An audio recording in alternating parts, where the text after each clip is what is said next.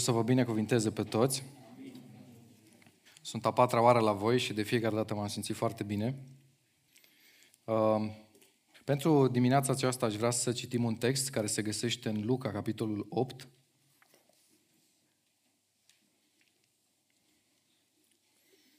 Luca, capitolul 8, versetul 22 până la 25. Într-una din zile, Iisus a suit într-o corabie împreună cu ucenicii lui. El le-a zis, haidem să trecem dincolo de lac. Și au plecat. Pe când văsleau ei, Iisus a adormit. Pe lac s-a stârnit un așa vârtej de vânt că se umplea corabia cu apă și era un primejdie. Au venit la el, l-au deșteptat și au zis, învățătorule, învățătorule, pierim. Iisus a sculat, a certat vântul și valurile înfuriate care s-au potolit și s-a făcut liniște. Apoi a zis ucenicilor săi, unde vă este credința? Plin de spaimă și de mirare, ei au zis unii către alții, cine este acesta de poruncește chiar și vânturilor și apei și îl ascultă? Amin. Aș vrea să te rog să îți imaginezi că ai fi trăit acum 2000 de ani. Să-ți imaginezi că ai fi fost ucenicul lui Isus, l-ai fi văzut făcând minuni, l-ai fi văzut vindecând, l-ai fi văzut în modalitatea în care impactează viața oamenilor, cum eliberează de boli, cum eliberează de duhuri, modalitatea în care se raportează la lumea în care vine, impactul pe care îl are și că pentru acest Isus, care ți-a impactat viața atât de mult, ai fi lăsat totul ca să-L urmezi. Și că la un moment dat, nu pentru că tu ai avut ideea aceasta și pentru că El ți-a cerut, ai fi urcat pe o corabie. Și că pe corabia respectivă pornește o mare furtună. Și acest Isus, pentru care ți-ai lăsat poate familie, job, siguranța zilei de mâine, pentru care ai lăsat practic totul și ți-ai sacrificat întreaga viață, ar dormi parcă nepăsător. Ce ai simțit în acele momente? Ce ai gândit despre Isus în acele momente? Cum credeți că s-au simțit ucenicii atunci? Vedeți, un lucru de care putem să fim siguri pe pământul acesta este că vom avea diferite furtuni. O să trecem prin diferite momente în care ne vom simți exact ca și ucenicii în furtuni. Unele provocate de noi, din pricina neascultării, așa cum vedem exemple în Sfânta Scriptură, cum este Iona, altele provocate de cel rău menite să ne atace credința și să ne descurajeze pe drumul acesta. Dar altele, așa cum avem în textul despre care discutăm astăzi, orchestrate chiar de Dumnezeu. Pentru că observați, El le spune, urcați în corabie. Și în procesul acesta al ascultării de Dumnezeu, El permite în viața noastră anumite furtuni. Și probabil că ți s-a întâmplat și ție, nu-i așa? Să mergi pe drumul acesta al ascultării de Dumnezeu, să spui încrederea în Dumnezeu, să faci legământ cu El, să mergi pe calea credinței și dintr-o dată furtunile să pornească în viața ta. Și să te întrebi, de ce așa? Vor fi o grămadă de momente bine delimitate de Dumnezeu în care tu și cu mine ne vom simți într-o permanentă furtună. Observați împreună cu mine modul în care textul începe. Într-una din zile.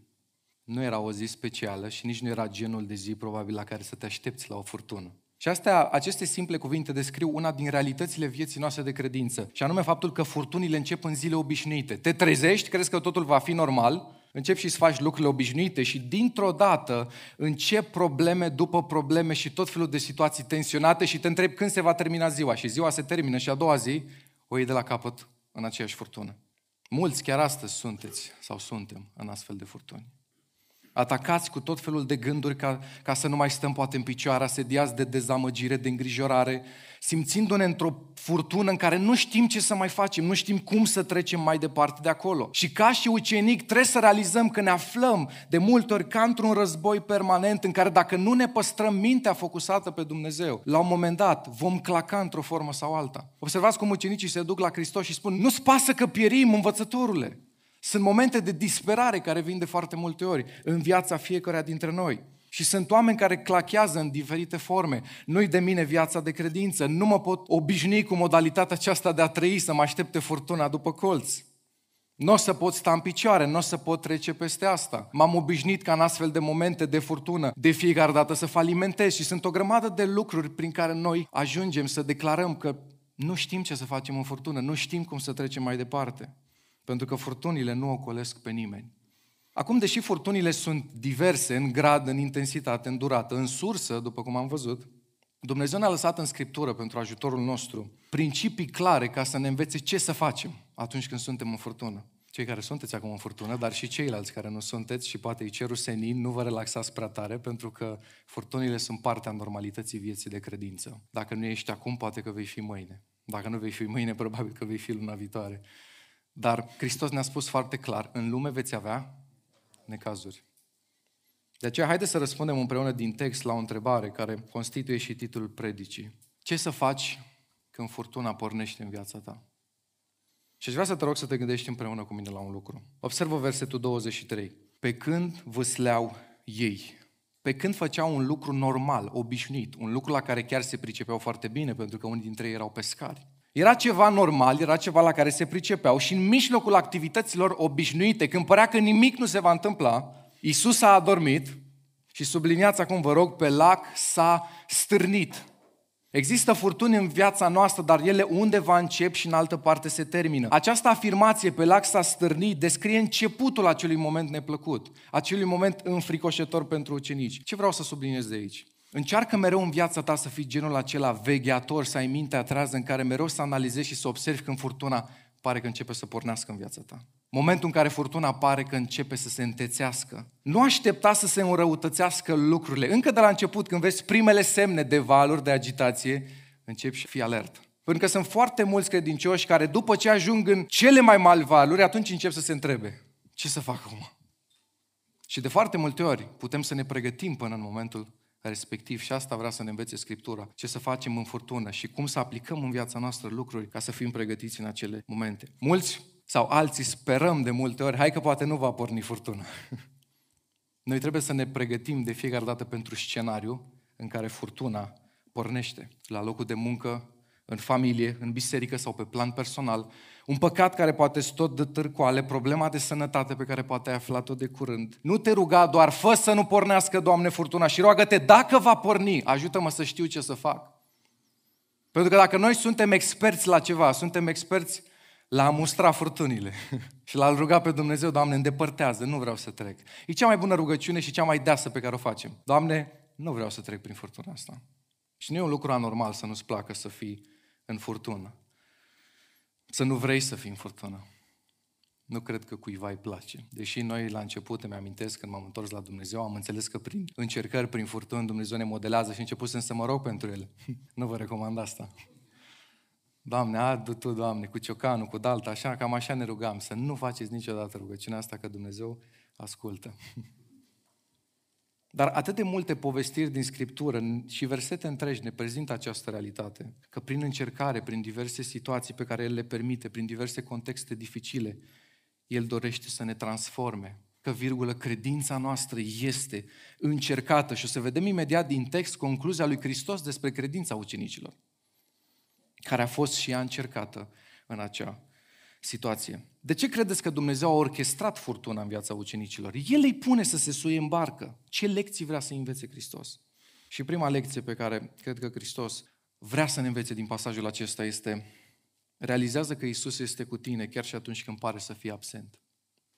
Imaginați-vă un copil care începe să facă primii pași și probabil că majoritatea, dacă nu toți, știți despre acel ham premergător pe care părintele îl folosește din spate ca copilul să poată să înceapă să facă primii pași, să, începe să, se, să înceapă să se dezvolte. Situații în care pentru copil, pentru unii copii, probabil ei cred că merg singur în acel moment. De ce? Pentru că părintele este undeva în spate și nu are vizibilitate asupra lui. Și unii copii se bucură de astfel de începuturi, dar alții se tem pentru că ajung la această etapă a vieții lor în care simt că încep să meargă pe picioarele lor și nu mai văd prezența părintelui la fel ca înainte când au fost ținuți doar în brațe. Și probabil că ați observat când ne întoarcem la Hristos, așa e că o perioadă de timp ne simțim parcă permanent ținuți în brațe. Și vin momente în care parcă dintr-o dată Iisus dispare. Te pui la rugăciune și nu mai e atât de ușor. Încerci să citești Biblia și parcă nu-ți mai vorbește prin fiecare cuvânt. La început cădea o frunză din copac, Dumnezeu îmi vorbește. Ți se părea în orice lucru că Dumnezeu vrea să-ți transmită ceva. Și dintr-o dată nu se mai întâmplă asta. Observați reacția ucenicilor. Au venit la el, l-au deșteptat și au zis, învățătorule, învățătorule, pierim, ne e frică, ne temem și tu dormi, nu faci nimic. Și da, Iisus dormea, dar observați și puneți la inimă acest adevăr, Iisus dormea, dar Iisus dormea cu ei în corabie. Nu era departe de ei. Părea că e absent, dar era în continuare în corabie cu ei.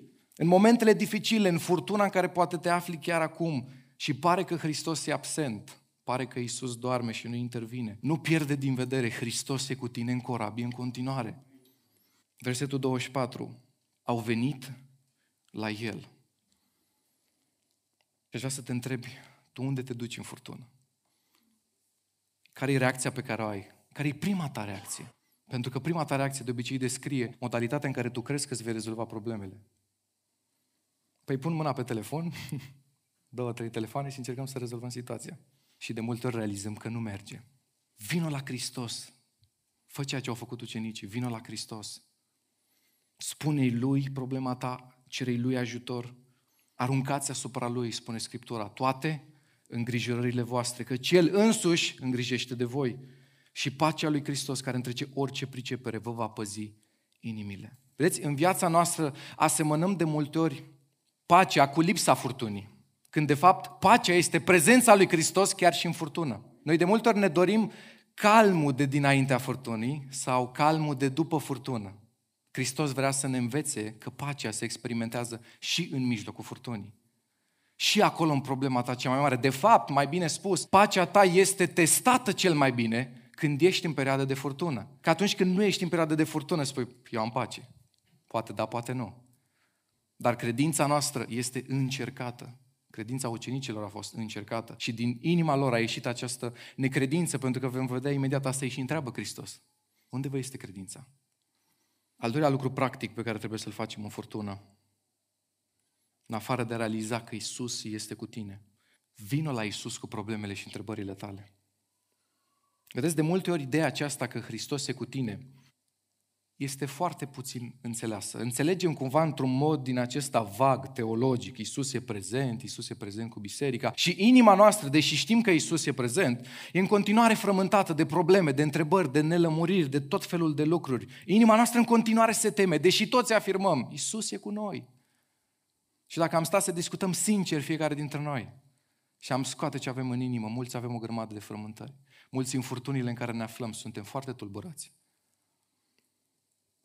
Aruncați asupra Lui toate îngrijorările voastre, că Cel însuși îngrijește de voi. Și pacea Lui care întrece orice pricepere vă va păzi inimile. Vedeți, noi ne rugăm pentru pace, așa Dar Scriptura spune că pacea se obține într-un anume mod. Pacea lui Hristos care păzește inimile și mintea noastră vine în viața ucenicului când el învață să arunce asupra lui Hristos îngrijorările.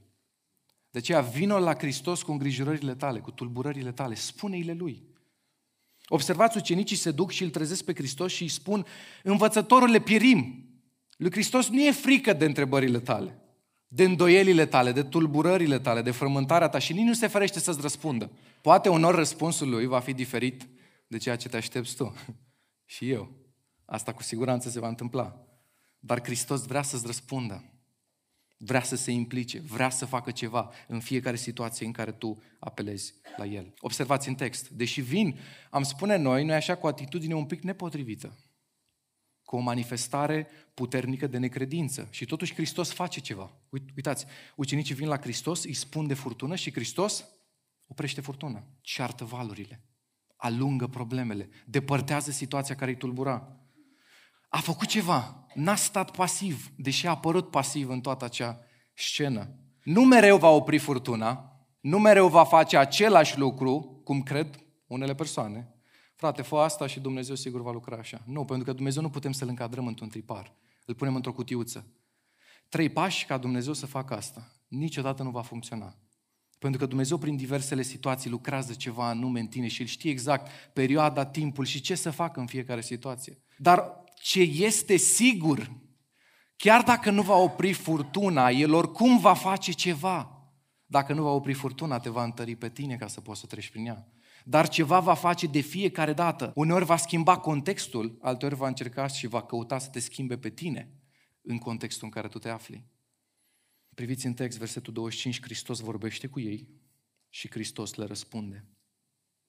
Vorbește cu Hristos despre furtuna în care te afli chiar acum. Spune în inima ta, spune în mintea ta, fă un obicei să-i spui lui problemele tale. Nu-i spune doar, Doamne, știi problema ta, izbăvește-mă și ai mile. Explică-i ce simți. Asta au făcut ucenicii. S-au spus și noi simțim frică, pierim. Ai curajul să-i spui lui Hristos ce simți în furtuni. Nu-ți pasă că pierim. Pentru că una din lucrurile pe care diavolul le va face în furtună va fi să-ți creioneze imaginea unui Dumnezeu căruia nu-i pasă de tine. Și ce va frânge această minciună va fi tocmai faptul că tu te vei duce și vei spune problemele. Și că chiar dacă nu va schimba situația, îți va schimba ție inima. Un al treilea lucru foarte interesant din text, ucenicii nu doar că se duc să-i spună lui Hristos despre frica lor, despre furtuna care s-a pornit. Nu doar cu Hristos și-au discutat ei temerile, și au început să discute și unul cu celălalt. Al treilea lucru foarte, foarte important. Fii vulnerabil cu cei de lângă tine. Observați versetul 25, plin de spaimă și de mirare, ei au zis unii către alții, au început să vorbească între ei despre experiența pe care o simt, despre lucrurile prin care trec, despre fământările lor. Avem obiceiul noi așa să ne împărtășim doar victoriile. Frate, povestește o minune care Domnul a făcut-o. Nu prea am auzit la astfel de întâlniri să vorbim, hai să ne povestim un faliment. Întotdeauna ne povestim victoriile. Ne este ușor să o facem. Și în text totuși îi vedem pe ucenici plin de spaimă, plin de teamă. Încep să vorbească unii cu ceilalți. Își împărtășesc inima. Nu și împărtășeau un moment de victorie, nu și împărtășeau un moment în care tocmai vindecaseră pe cineva, un moment în care erau biruitori, un moment în care scoseseră dragi, cum au fost în alte situații în care au venit și au spus, până și dragi ne sunt să pui și numele tău. Nu era genul ăla de moment. Era genul de moment în care erau temători, fricoși, abar n-aveau ce să facă, nu înțelegeau de ce Iisus doarme cu ei acolo. erau temători, mirați, nesiguri pe tot ceea ce experimentaseră. Asta ar trebui să ne încurajeze și pe noi. Viața de credință nu e întotdeauna o viață numai de victorie, cum credem sau afirmăm sau încercăm să afișăm imaginea de foarte, foarte multe ori. Realitatea este că tu și cu mine avem falimente constante. Realitatea că tu și cu mine avem momente în care ne temem de multe ori, exact la fel ca și ucenicii. Avem momente în care suntem vulnerabili și slabi și Hristos știe asta. Poate și tu te simți așa chiar acum. Fie că ești de mult întors la Dumnezeu, fie că abia te-ai întors la Dumnezeu. Fie că ești în momentul acela de cercetare și nu știi ce să faci și Dumnezeu te cheamă. Dar știi că ești acolo temător, nesigur și nu știi încotro să o iei. Înțelege lucrul acesta, biserica e locul unde Dumnezeu ne ia pe fiecare dintre noi. Din locul ăla unde suntem noi, fricoși, îngrijorați și vai de capul nostru, ca să ne transforme în ceva în care doar El poate să facă din noi ceva ce doar El poate. Proiectul Lui. Au fost probleme pe care eu personal le-am târât după mine singur. Probleme pe care, deși te întorci la Dumnezeu, te lupți în continuare cu ele. Și când le tragi singur după tine, se întâmplă un lucru foarte, foarte ciudat, pentru că asta face diavolul. Te împinge spre a face lucruri greșite, lucruri păcătoase, ca mai apoi să te izoleze, să pună în mintea ta gândul acesta, tu ești singurul care treci prin asta. Uite-te la, la biserică, toți sunt sfinți să nu cumva să vorbești chestia asta cu cineva, în niciun caz la biserică. Și în niciun caz cu ea din grupul mic, că cu ea te vezi în fiecare săptămână. Știu despre ce vorbesc, așa se întâmplă. Unii către alții au început să-și spună. Asta înseamnă vulnerabilitate, care este o valoare a bisericilor noastre. Da? Ceva ce trebuie să caracterizeze fiecare grup mic. Un lucru care nu înseamnă că unii dau socoteală către alții mai spirituali, ci înseamnă că unii către ceilalți ne susținem, ne spunem poverile și încercăm să creștem în asemănare cu Hristos. Există deseori această mentalitate prezentă în biserică, eu și Dumnezeu, unde relația cu Dumnezeu este văzută în termenii unor lupți singuratici. De ce se bagi în viața mea să mă întreb? Și poate că descurajarea te-a făcut să stai departe de ceilalți credincioși. Poate că furtuna prin care treci n-ai spus-o la nimeni. Și de foarte multe ori avem tendința aceasta să fim tu, tu, tu, tu, singur mereu, niciodată să nu cerem ajutorul, că cine știe ce o să gândească despre mine. Am fost și eu acolo și poate că o să mă mai găsesc. Am sunat telefonul, aveam grijă să-l dau pe silent. Primeam un mesaj, aveam grijă să nu-l citesc. Și dacă se întâmpla să mă întâlnesc în momentele respective cu vreun frate sau cu vreo soră, aveam grijă să-mi afișez zâmbetul, mă întreabă ce faci și eu să spun bine. Și de foarte multe ori se întâmplă ceea ce foarte frumos descrie Cartea Proverbelor. De multe ori, chiar în mijlocul râsului, inima poate să fie mâhnită. Și dacă te regăsești astăzi în această stare, înțelege, te rog, nu stând departe de ceilalți credincioși, de biserică, de grupul mic, vei rezolva problema, nu închizându-te în tine, Și nu doar venind, dar având inima închisă, și venind și deschizându-ți inima, cerând ajutorul, cerând sprijinul, spunând despre furtuna în care tu te afli. Unii către ceilalți au început să vorbească, nu aveau discuții teologice și nici discuții foarte ziditoare și doar își exprimau temerile lor și faptul că nu înțeleg de ce trec pe acolo. Pentru cei care înțeleg importanța acestui lucru, vă încurajez și vă îndemn să vă gândiți la o slujbă despre care Scriptura vorbește și anume slujba îmbărbătării, slujba încurajării. Știți că este prezentată ca o slujbă. Noi de foarte multe ori alergăm după slujirile astea vizibile. Toți simțim așa o chemare spre în față. Și nu e rău dacă suntem chemați în direcția respectivă. Dar sunt foarte multe alte slujiri, cum este slujba aceasta îmbărbătării, care e foarte importantă. În Roman 12 ne spune cine e chemat la o slujbă să se țină de slujba lui și uitați despre ce vorbește în continuare textul, una dintre slujbe. Cine îmbărbătează pe alții, să se țină de îmbărbătat. Adică oameni care își fac ca scop, ca slujire, îmbărbătarea, încurajarea, sprijinirea altora. De astfel de oameni e nevoie în grupul mic, de astfel de oameni e nevoie în biserică. Câți dintre noi știm și ne ocupăm într-un mod conștient de această slujire, îmbărbătarea, încurajarea, că să descurajăm știm. Și îmi place foarte mult exprimarea Scripturii, cine e chemat la o slujbă. Știți ce înseamnă slujbă? Slujba e acel lucru pentru care te trezești fie că vrei, fie că nu vrei. Știi că ai program de la 8 și trebuie să te duci. Câți dintre voi vă treziți și spuneți, azi nu am chef să mă duc? Poate că merge o zi sau două, dar cu siguranță nu mai mult. Și din păcate îmbărbătarea, încurajarea care este nevoie atunci când se se creează această cultură a vulnerabilității în care oamenii spun îngrijorările, problemele, frământările, furtunile. Când vezi acest lucru ca o slujbă, înseamnă că într-un mod intenționat îți faci ca scop, ca zilnic, tu să cauți ocazii să-i îmbărbătezi pe ceilalți. Să cauți ocazii să-i sprijin pe ceilalți. Să cauți ocazii să fii lângă cei care trec prin furtuni.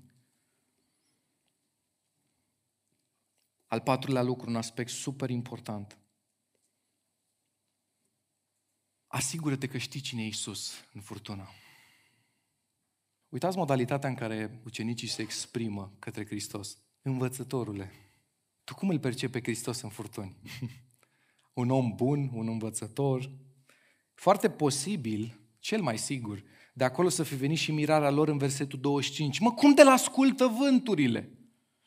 E un învățător, e un învățător cu putere, nu ca preoție, e clar diferit, de aceea îl și urmăm, dar totuși să-l asculte vânturile și marea?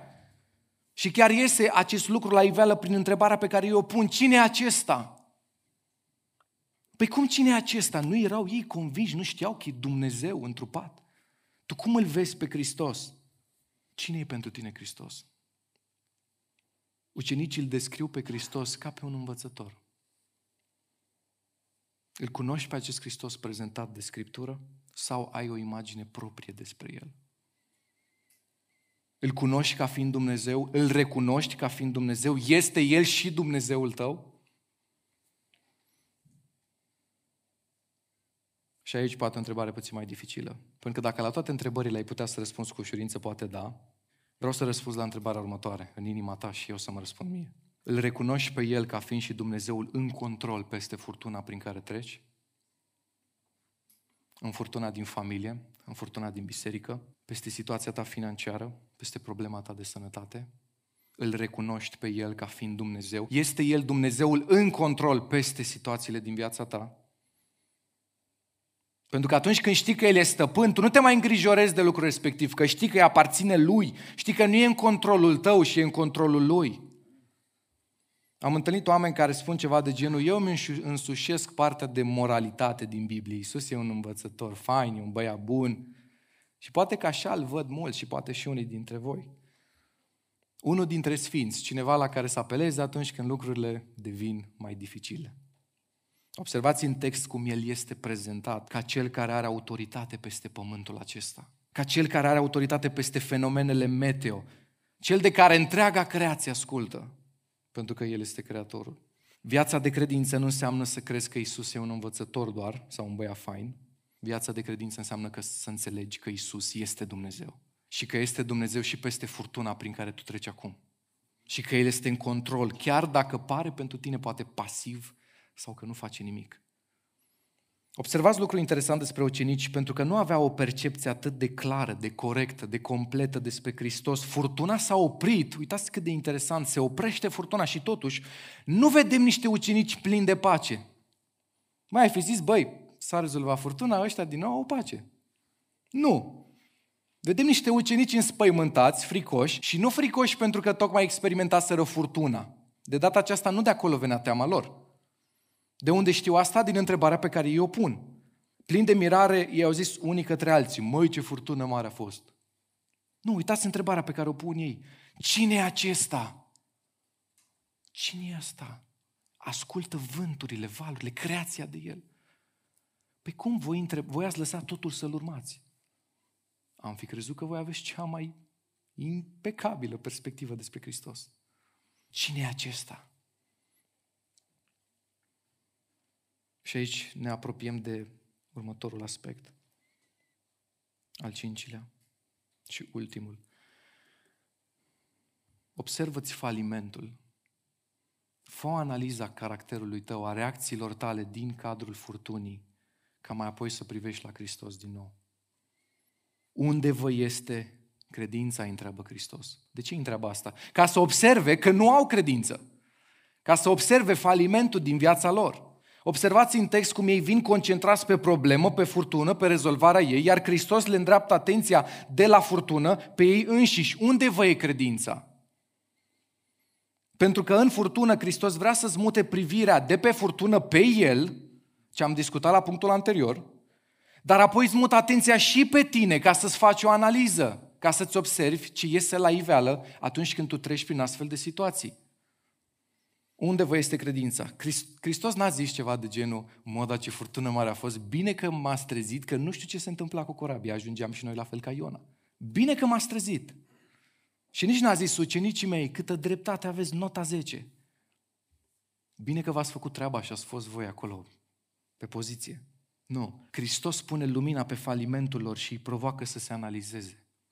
Unde vă este credința? Cu alte cuvinte, întreabă, de ce nu aveți credință? Te găsești și tu în situația asta, în furtuna prin care treci? Pentru că și pe tine Hristos se întreabă. De ce nu ai credință? De ce nu crezi că eu sunt în control în situația prin care tu treci? De ce nu crezi că eu am autoritate peste pământul acesta? Dumnezeu nu s-a chinuit ca să creeze universul acesta să ridice un deget. Cu siguranță problema ta nu e prea mare pentru el. De ce ar întreba Hristos asta? Unde vei credința? Pentru că El a investit în ei și Isus investește și în noi. Și dacă vă amintiți, există foarte multe momente în care Hristos se uită și așteaptă un anumit rezultat al investiției Lui. De trei ani și jumătate caut rod în pomul acesta și nu găsesc. Ce aș mai fi putut să fac viei mele și nu am făcut? Acceptă când falimentezi tu, familia ta, biserica, nu Dumnezeu e de vină, ci problema e la tine și problema e la mine. Nu mai întreba, Doamne, de ce permiți asta, de ce trebuie să fie lucrurile așa, dar de ce e furtuna, nu știu de care, și pune reflectorul pe tine în lumina stăpânirii Lui și realizează ce falimentar sunt, am încredere în Dumnezeu. Unde vă este credința? Parcă le spune, hei, observați ce a scos la iveală furtuna în viața voastră. Faptul că nu vă încredeți în mine. Vreau să te întreb ce iese la iveală astăzi în viața ta, în problema în care te afli în problema din familia ta, din biserică, din grupul mic, de la muncă, situația ta financiară, ce iese la iveală când stai și te analizezi. Ce simt eu atunci când mă gândesc la acest context în care mă aflu, în care poate l-am rugat pe Dumnezeu să facă ceva și n-a făcut. Ce simt eu cu privire la situația respectivă? Cum este credința mea în aceste momente? Am avut un moment în urmă cu ceva timp care mi-a rămas foarte întipărit în minte.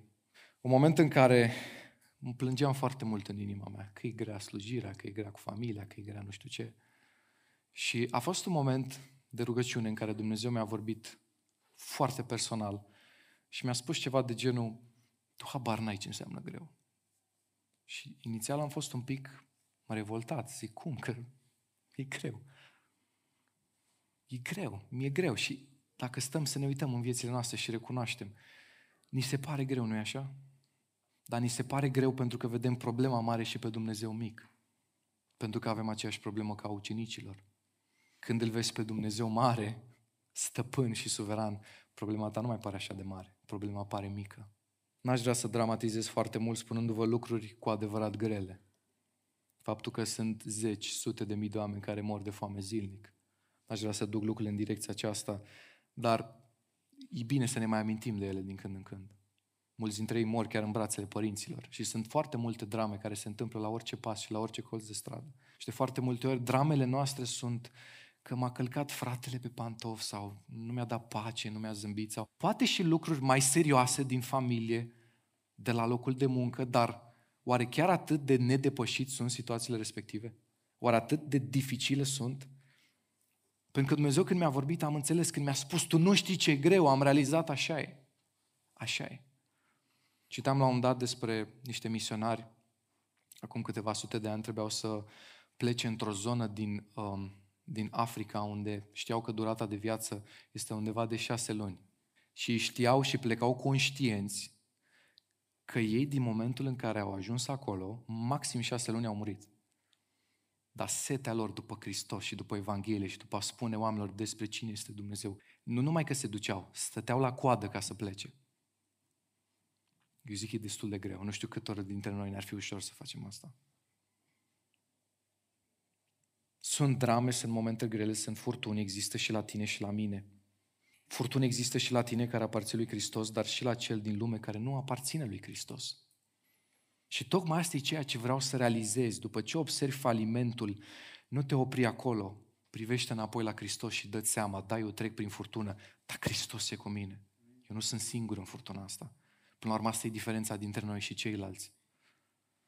Ucenicii, după ce Hristos se întreabă de falimentul credinței lor, ei pun o întrebare care are legătură nu cu ei și care are legătură cu Hristos.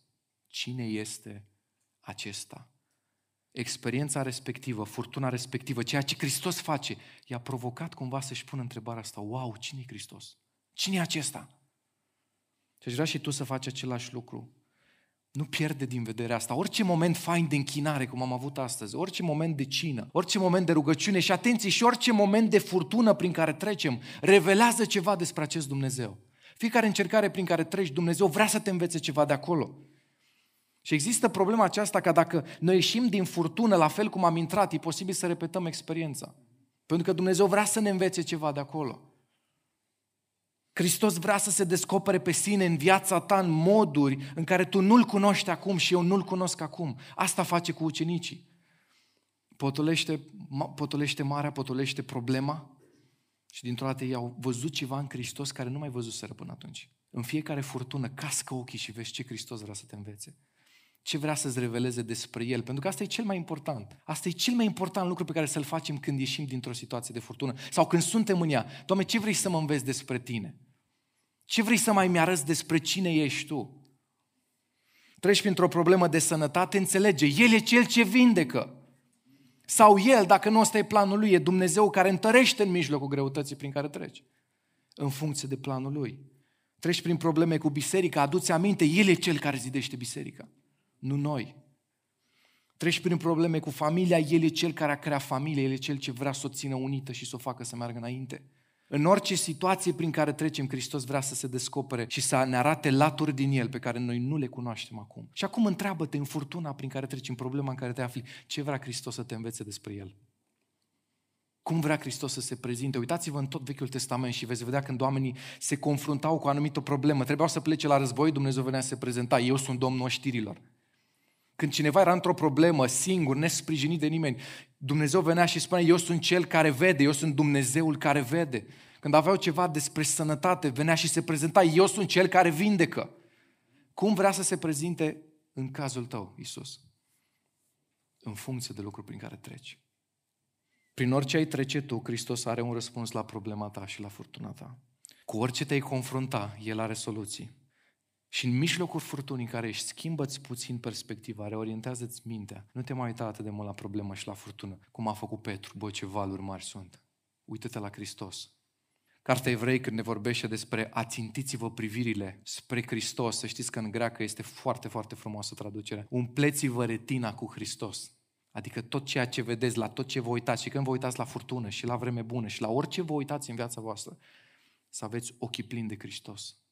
Vedeți prin Hristos, analizați prin Hristos, concentrați-vă pe Hristos. Furtuna este o provocare, într-adevăr, pentru fiecare. Furtuna e o normalitate a vieții. Dar e și o oportunitate să-L vezi pe acest Dumnezeu. Nu afară din furtună și în mijlocul furtunii. Când vezi furtuna, nu te duci să tragi fără credință de Hristos ca ucenicii. Doamne, nu-ți pasă? Pierim. Uite ce ni se întâmplă, uite prin ce trecem.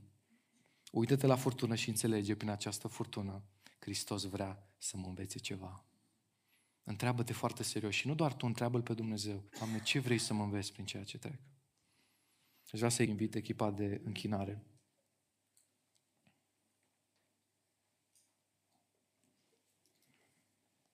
Poate că furtuna în familia ta sau la locul de muncă. Poate nu mai ai nădejde că soțul, soția, copiii se vor schimba.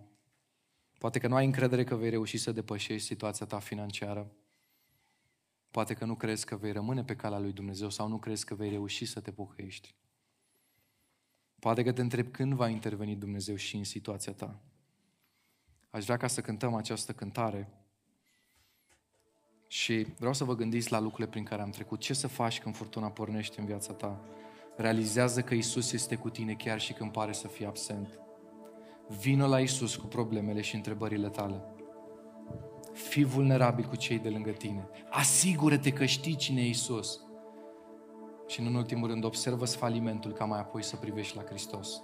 Și vreau să ne ridicăm, să cântăm împreună această cântare, după care ne vom ruga.